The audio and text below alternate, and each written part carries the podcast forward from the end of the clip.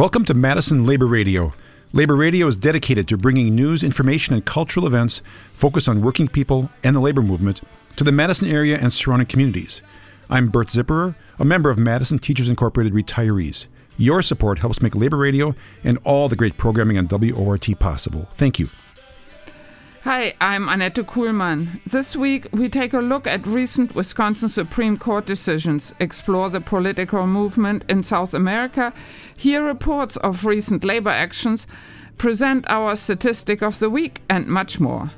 If you like what you hear, please consider becoming a sustaining supporter of WRT and Labor Radio. Yes. and unjust laws cannot defeat us. The Carpenters Union is calling foul on employer actions at local construction sites and is taking to the streets. Greg Gaboski reports for Labor Radio.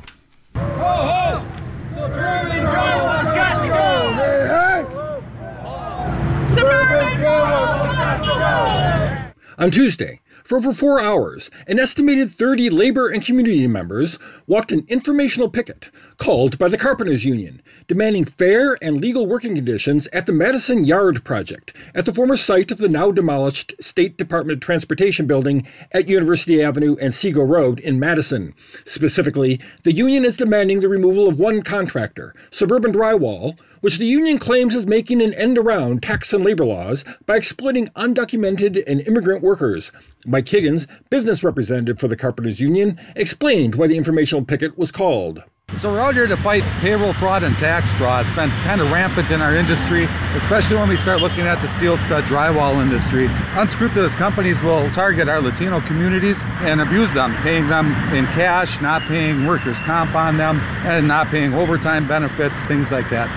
Raul Hernandez, business representative for the North Central States Regional Council of Carpenters, had this to say. It's all about workers' rights, the exploitation of labor on some of these large scale projects that goes on right under our noses in our backyard. It also uh, undermines the area standards that have been established for working people. Higgins gave the key demand. We'd like to demand that Suburban Drywall not work on these projects anymore. According to the union, Suburban Drywall avoids protections granted through a union contract and through labor law by having workers form limited liability companies, or LLCs, to avoid classification as employees. Polo Duran, a business representative for the Carpenters, gave details about how he understands this wage and tax avoidance system works. The companies are telling them that, you know, if you want to work for us, you got to get your own LLC. They're supposed to be their own company, but these guys don't know. They think they're employees. Actually, they just get told to get an LLC. A lot of these guys think that their taxes coming out of there, but it's not.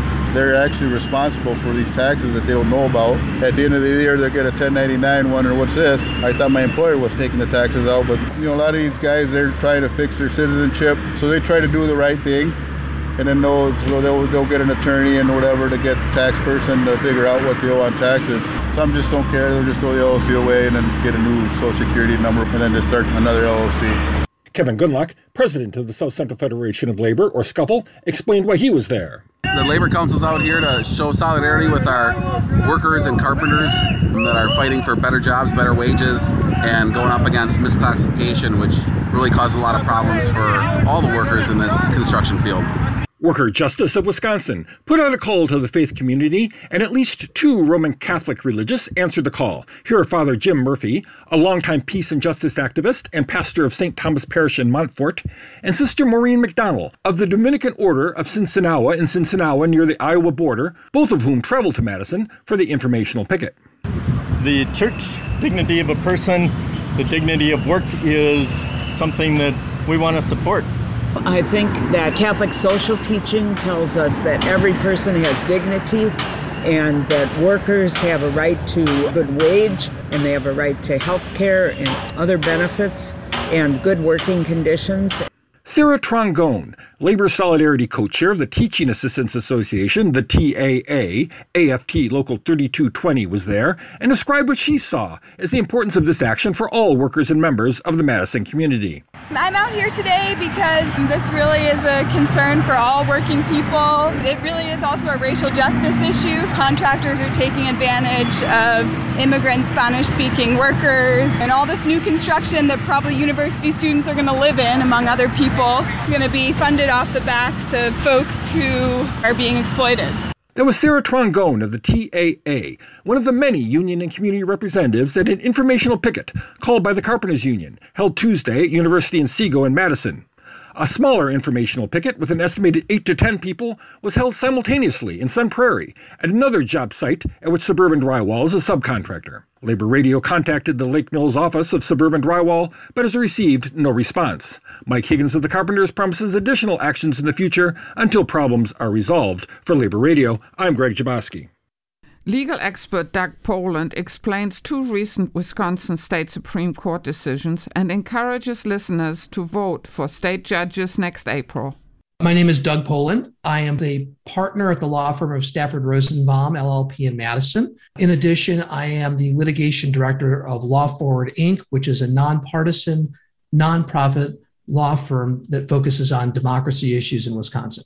The Wisconsin Supreme Court made several significant decisions last week. Please tell us about those. One in particular is the Teigen versus Wisconsin Elections Commission case. That's the one that addressed absentee ballot drop boxes. After I addressed the first one, and that is Becker versus Dane County.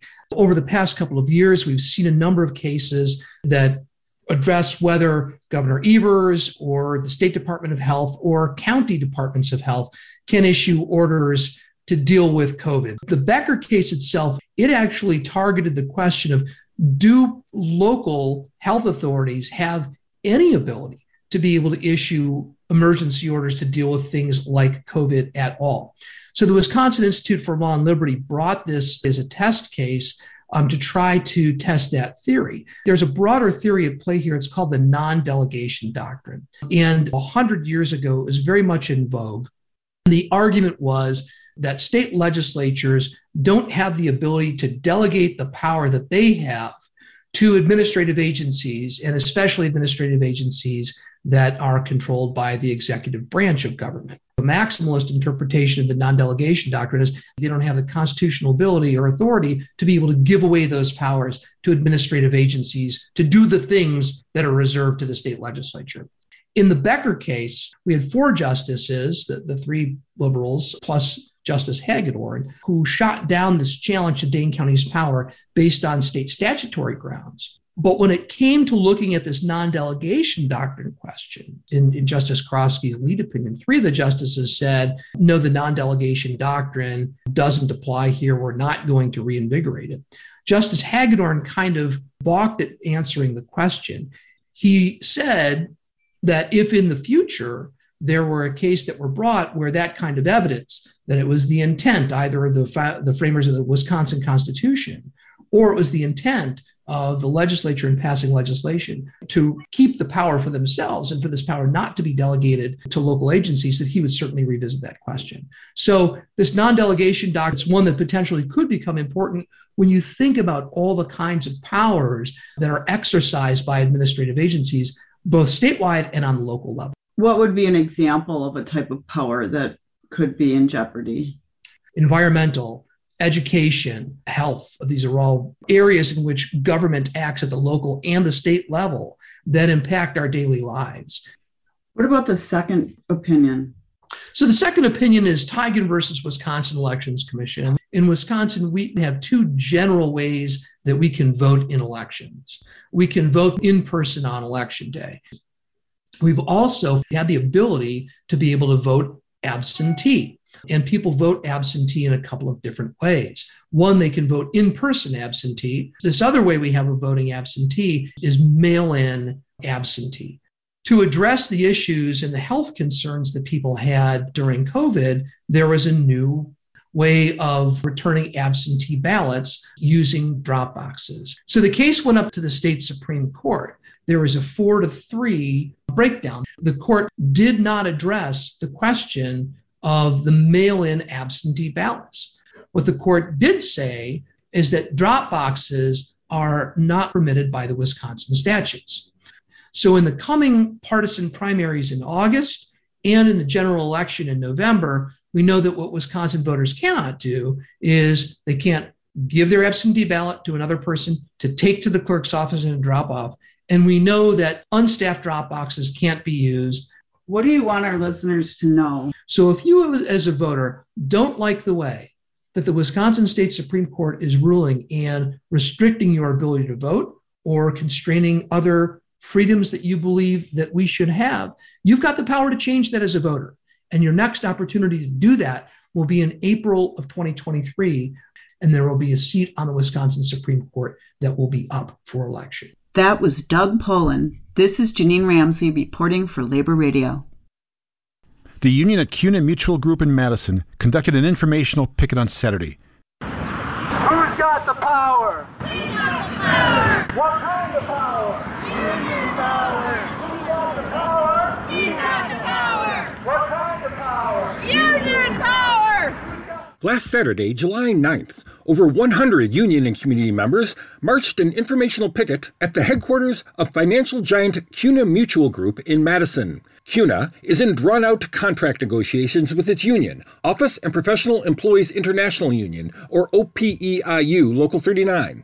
Joe Avica, Chief Steward for Local 39, representing CUNA Mutual Workers, explained why the informational picket was called. I think our members are really fired up and engaged and looking forward to negotiating a decent contract, and we're tired of the company dragging their feet in the bargaining process and moving incredibly slowly, particularly on issues like healthcare, the pension, and wages.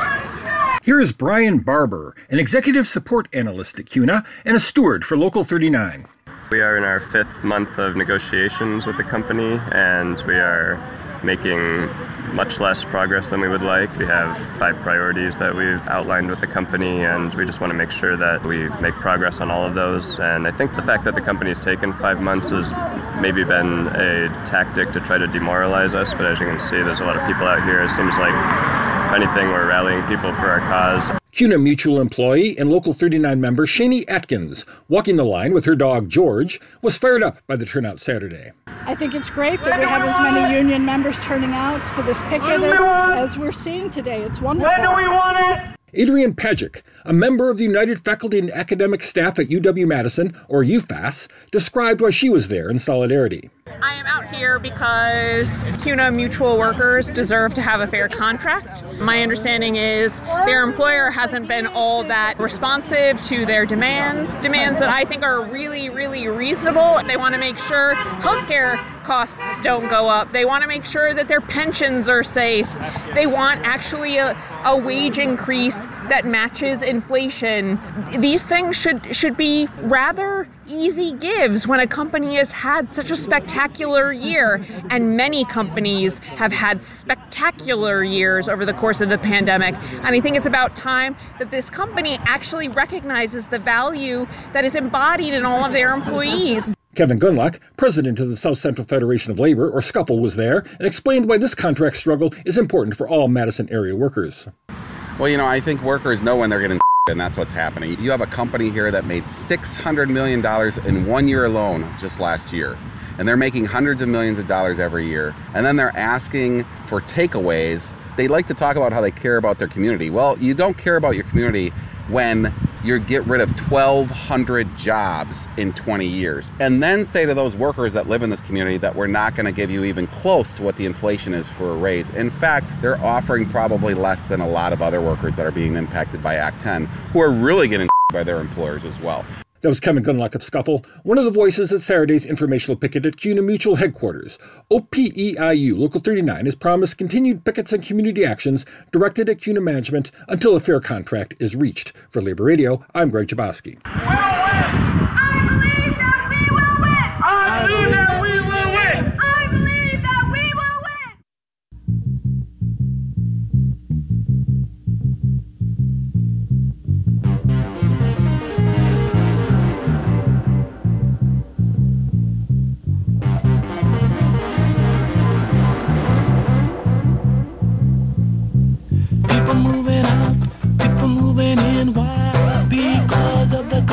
the spin. Run, run, run, but you sure can't hide. An eye for an eye, a tooth for a tooth. Vote for me, and I'll set you free. Rap on, brother, rap on. Well, the only person talking about love, then, brother, is the preacher. Over the last few weeks, union organizing hit a speed bump at local Starbucks outlets. Frank Emspak has a story. By a vote of 21 to 1, workers at Starbucks Fitchburg voted down union representation by the United Food and Commercial Workers, or UFCW. The UFCW also withdrew petitions for elections at two Madison locations. Fierce company opposition is the main reason that union representation elections are lost, as UFCW Local 1473 President Jake Riley pointed out in the Isthmus. Quote, It is not surprising, given the vicious anti union program that these workers were subjected to, and the unfair and illegal termination of our active organizing committee at a neighboring store. End quote. The union leader said he will also exhaust all legal remedies. However, the workers at the Starbucks store on Main Street in Madison had just voted 15 to 1 to bring in their union. Nationwide, according to the estimates, workers at 231 Starbucks stores have had union representation elections, with 81% voting to unionize. So, while the Fitchburg loss is disappointing, one can also look at the many wins to see how workers at those stores were able to bring in the union. In the Madison case, at least, the workers at the Main Street Starbucks worked closely with members of the community to organize public displays of support. These displays of support showed workers in the store that they were not abandoned and isolated. Similar displays of support helped workers win at the Colectivo Company earlier in the year. I'm Frank Emspak, reporting for Madison Labor Radio. Now here's Carol Weidel with the statistic of this week. The statistic of the week is 28 months. This is how long it took to recover from the COVID recession that began in 2020. The level of employment returned to previous levels in just 28 months. Remember the Great Recession of 2007? The bursting of the housing bubble and the subprime mortgages contributed to that recession. 75 months passed before jobs lost during that recession returned to previous levels. Why only 28 months compared to 75 months? Unlike previously, Congress passed the CARES Act and the American Rescue Plan with the resulting faster recovery and many more jobs. Thanks to the Economic Policy Institute for this data. Reporting for Labor Radio, this is Carol Weidel. Next, we'll hear a report on the growing political movement in South America and its implication for the working class across the continent. Late last month, Colombia elected progressive candidate Gustavo Petro to the presidency, joining countries like Mexico, Bolivia, Chile, and Peru in forming a growing bloc of left and center left governments throughout Central and South America. Around the region, angry voters, pinched by the economic impact of the COVID 19 pandemic and rampant inflation fanned by Russia's invasion of Ukraine, are mobilizing towards parties that promise a democratization of the economy and increased social spending. Luis Arce, member of the Bolivian political party Movement for Socialism, won the presidency of the country in an October 2020 snap election with 55% of the popular vote. Other recent presidential wins in this arena include former student organizer Gabriel Boric in Chile and schoolteacher Pedro Castillo in Peru. Quote, there really is an important and clear movement happening in Latin America, even though different governments show different nuances, said Humberto Costa, Brazilian senator and member of the Leftist Workers' Party. The redrawing of political fault lines, with traditionally conservative governments like those of Chile and Colombia toppled, lends the potential of coordination between the new governments on wide swaths of economic policy. Such coordination could see a shift in relations with traditional regional partners like the United States, who has historically held economic primacy over the hemisphere. One economic area that may provide a basis for coordination between Central and South American nations is the energy sector. South American workers are feeling the impacts of a growing global energy crisis deeply, as they rely on a limited number of foreign investments and, and, trading partners to refine the natural resources that workers pull from the ground. Mexico, for example, sends a large portion of its unrefined petroleum north to the United States for refinement and must buy back the end product at a loss. Recently, the president of Mexico, Andres Manuel Lopez Obrador, has pushed to eliminate the country's importation of refined gasoline from the US in favor of funding internal infrastructure projects, which includes a planned seven refineries by the end of 2023. Bolivia, with its lithium rich salt flats, does not currently have the capacity to mass manufacture the resource into high demand batteries, consequently, sending shipments elsewhere for processing into a final product. Since taking office, Arce has made overtures similar to Obrador's, seeking to revitalize the country's state owned lithium operations and invest in the infrastructure needed for processing the raw material into a finished product. Whether the new class of South American leaders will have the necessary legislative mandates to enact their domestic vision is a topic that remains open to interpretation, but will almost certainly have bearing on their ability to coordinate actions amongst their partner nations. Arce's party in Bolivia has a decisive majority in both the lower and upper houses, while Petro must negotiate from a political position that has no clear majority in the legislative branch. In Peru, Castillo has moderated his position since taking office, which has created tensions within his own political party. In the near future, though, observers of the renewed, quote, pink tide in South America will be looking to Brazil where the presidential election slated for October could tip the country away from its current conservative leadership under executive Jair Bolsonaro, with opinion polls showing former leftist president Luis Inacio Lula da Silva in a solid lead. Reporting for Labor Radio, I'm Sean Hagerup. Inflation has hit 9.1%. What are the causes of inflation? Frank Emspak has some insights. There are many causes for inflation. One is the mysterious culprit called supply and demand.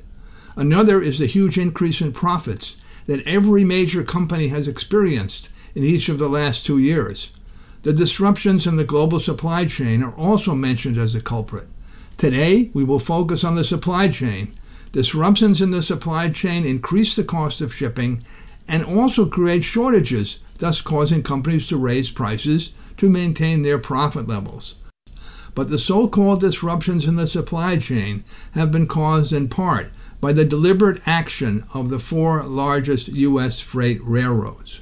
Two years ago, the railroads began increasing freight rates, thus driving up costs. They also began laying off workers, so that by the beginning of this year, more than 30,000 workers had been laid off. That is 20% of the workforce. At the same time, dividends to shareholders were increased but major capital investments were not. In other words, one cause of the current inflation comes from the deliberate choices of the railroad companies that make up a proportion of costs to reduce services and raise prices. The result is a freight rail system that cannot respond to increasing demands, thus causing supply disruptions and shortages, further raising costs and giving firms an excuse to raise prices in order to maintain profit levels. Statistical information used in this statistic of the week comes from the Federal Reserve and the Bureau of Labor Statistics. I am Frank Emspak for Madison Labor Radio. Despite a marked increase in petitions for union representation and unfair labor practice charges, the National Labor Relation Board is being forced to deal with this growing caseload with fewer staff. Congressional funding from the National Labor Relations Board has remained flat for nine years, while the NLRB caseload has increased substantially. During the first nine months of fiscal year 2022, union representation petitions filed at the NLRB have increased 56%, and unfair labor practice charges have increased 14.5% over the same period in fiscal year 2021. At the same time, the NLRB has received the same annual funding for the last nine years. Due to inflation, this amounts to a budget decrease of 25% since 2010. As a result, staff has been reduced dramatically, with 39% less overall staff and 50% fewer staff in the field offices responsible for handling elections and unfair labor practice charges. NLRB General Counsel Jennifer Abruzzo declared the agency urgently needs more resources to process petitions and conduct elections, investigate unfair labor practice charges, and obtain full remedies for workers whose labor rights have been violated. We need Congress to help us restore the capacity that we have lost after years of underfunding. I'm Keith Steffen reporting for Labor Radio. State workers are mobilizing to get guns out of the workplace. State workers are at risk from those carrying concealed firearms into state buildings. Republican Governor Scott Walker had enacted orders allowing visitors to carry concealed weapons. Now, in response, members of the American Federation of Teachers are mobilizing. They are asking their union to support a statewide petition drive urging Governor Evers to restore the policy that allows only peace officers and game wardens to carry firearms into Wisconsin state office buildings. The issue will be discussed at the upcoming Wisconsin American Federation of Teachers Executive Board meeting next week.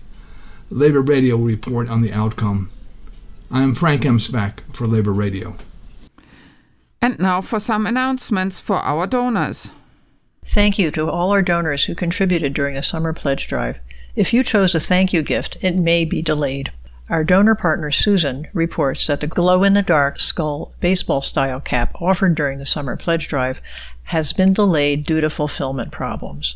Based on the current predictions of availability, donors who chose one or more as thank you gifts should have them by the end of July. Thank you for supporting WORT and Labor Radio.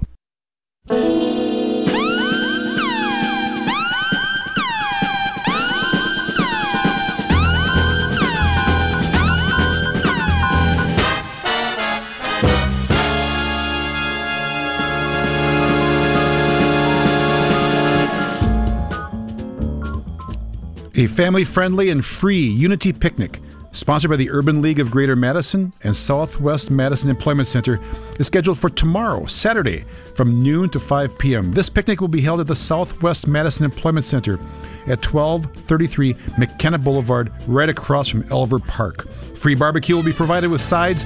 There will be a DJ, musicians, and face painting. More information is available on Facebook and by calling 608 620 8714.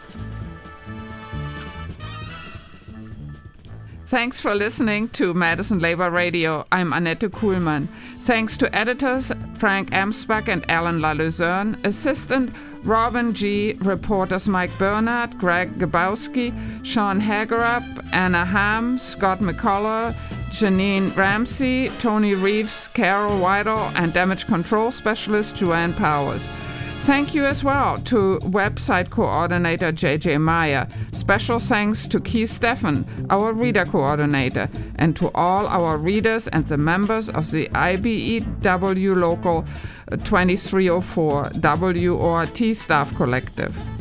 And I'm Bert Zipper. I'd like to welcome back Annette from her time in Germany, and we'd also like to thank all of our generous contributors to Labor Radio and WORT. Now, please stay tuned for the Blues Cruise with Dave Watts. Thank you.